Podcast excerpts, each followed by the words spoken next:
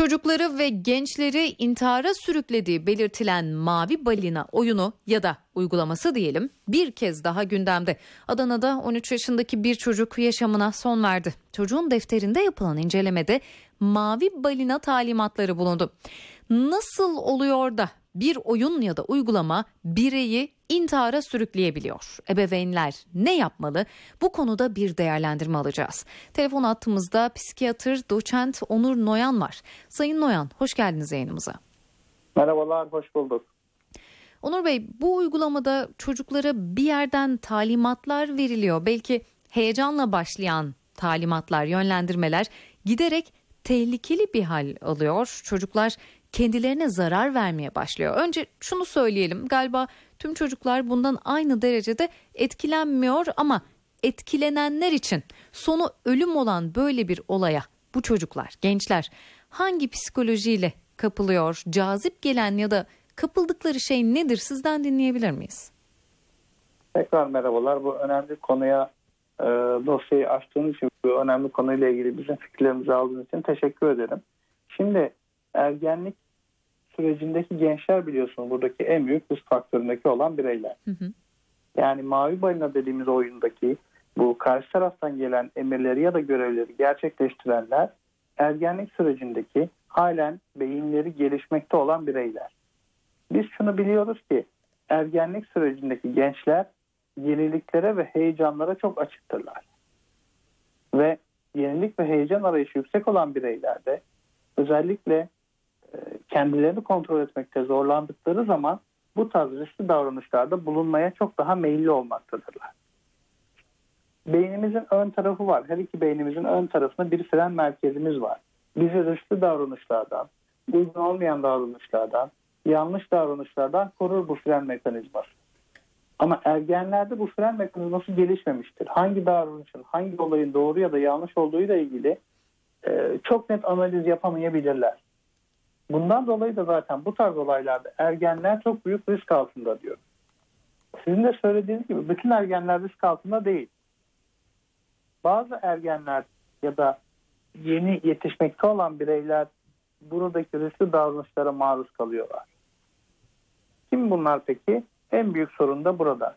Kendisi ailesiyle birlikte o iletişimi sağlıklı götüremeyen, ailesiyle birlikte iletişimi sağlayamamış ergenler en büyük risk altındaki bireyler olarak değerlendiriyoruz.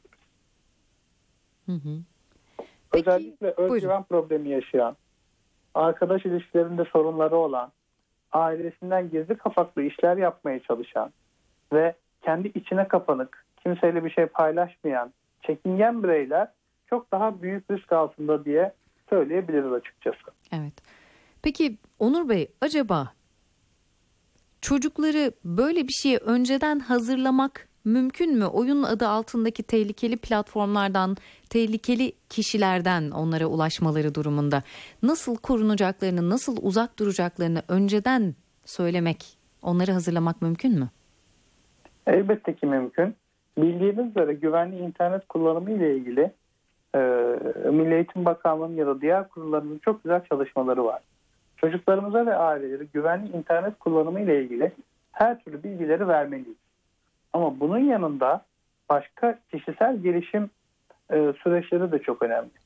Öncelikle hayır deme becerisini bizim kendi çocuklarımıza verebilmemiz lazım.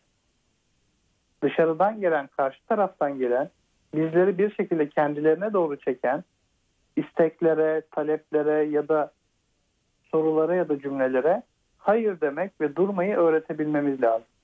Bu da nasıl olacak? Aile içerisinde öncelikle bireyin kendine güvenmesi, daha sonradan bu kendine güvenle birlikte hayır deme becerisini geliştirmesiyle olacak.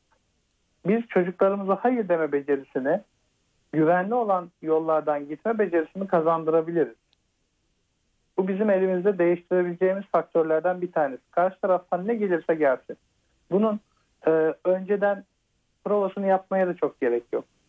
Günlük olayda aile içerisindeki anne ile iletişimde, baba ile iletişimde ya da kardeşle olan iletişimde bile hayır demeyi öğretmemiz uzun vadede gençlerimizin bu tarz oyunlara maruz kalması ya da bu tarz oyunlarda e, mobbing dediğimiz ya da e, sanal baskı dediğimiz, mobbing dediğimiz davranışlardan korunmasına çok yardımcı olacaktır.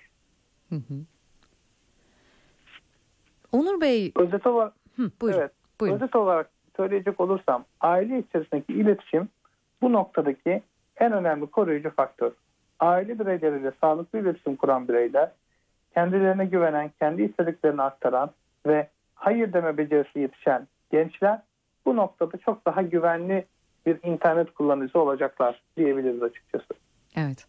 Onur Bey bir de işin karşı tarafı var. Bu çocukları, gençleri manipüle eden, forumlardan onlara ulaşan ve böyle kötü sonuçlara ulaşan talimatları veren taraf var ve birçok araştırmada okuyoruz ki onlar da aslında yaşıtları bu gençlerin. Aynen öyle. Ee, peki kendi yaşıtlarına bu şekilde davranan bir gencin acaba psikolojisi nasıldır? Şimdi bildiğiniz gibi özellikle gençler çok acımasız oluyorlar. Kendilerinin dışındaki başka hiç kimse önemli değil gibi bir düşünceye sahip oluyorlar. Ve bu noktada bizim gençlere aslında vermemiz gereken empati yeteneği. Empati yeteneğini, karşı tarafın ne hissettiğini, ne düşündüğünü, nasıl bir e, ruh hali içerisinde olduğunu öğretebilmemiz gerekiyor. Elbette ki hani Türkiye'den bu oyunları yönetecek kişilerin çıktığını çok düşünmüyoruz. Yurt dışı kaynaklı olduğunu daha fazla düşünüyoruz. Ama bizim yine de bu tarz davranışlarda bulunmaması için çocuklarımıza empati yeteneğine arttıracak faaliyetler, karşı tarafın duygularını önemseyecek bireyler olarak geliştirmemiz gerekiyor. Hı. Karşı taraftaki kişi yaşıtları olabilir, büyük olabilir ya da küçük olabilir ama şunu biliyoruz. Psikopatik özellikler gösteren, karşı tarafın duygularını anlamayan, anlamlandıramayan, duygu tanıyamayan bireyler olma ihtimalleri çok yüksek. Karşı tarafın görmüş olduğu zarardan keyif alan, haz alan bir birey var karşımızda. Bunlara sosyopat ya da psikopatik bireyler diyebiliriz aslında. Peki bu çocukların bu hale gelmesine acaba maruz kaldıkları şiddet içerikli filmler ya da oyunlar neden oluyor olabilir mi? Elbette ki olabilir. Çünkü şiddet günümüzde o kadar çok normal hale geldi ki bir çocuğun şiddet göstermesi başka bir çocuk tarafından artık şaşırtıcı bir şekilde karşılanmıyor. Her türlü filmlerde, günlük hayatta, gazetelerde, televizyonlarda şiddet o kadar çok normalleştirildiği için şiddet içeren görevler bugün basında gördük o çocukların evindeki listeleri gördük neler var neler vermişler hangi görevleri vermişler. Şiddet o kadar çok normalleştiriliyor ki kişinin kendi yaptığı ya da başkasının yaptığı şiddete maruz kalması da hiçbir şekilde anormal gelmiyor çocuklarımıza. Bizim mümkün olduğu kadar yetişme sürecinde çocuklarımızı şiddet içeren her türlü materyallerden uzak tutmamız gerekiyor. Buna tabii ki öncelikle örnek olacak bireyler anne ve babalardır. Çocuk kendi anne babasından şiddeti görüyorsa, kendi babasının ailesine ya da başkalarına şiddet uyguladığını görüyorsa kendisi de uygulamaktan ya da bu tarz davranışları gerçekleştirmekten hiç çekinmeden devam edecektir. Önce biz çocuklara örnek olacağız. Önce biz takip edeceğiz. Hangi ruh halindeler, ne yapıyorlar ve belki de hangi oyunları oynuyorlarsa onları da takip edip edip birlikte oynamayı önereceğiz ki her an destek olabilelim. Bir aksilik öyle, durumunda aynen yanlarında öyle. olabilelim. Onur Bey çok teşekkür ederiz uyarılarınız için. Çok sağ olun. Ben çok teşekkür ederim. İyi yayınlar diliyorum. Psikiyatr doçent Onur Noyan telefon attığımızdaydı.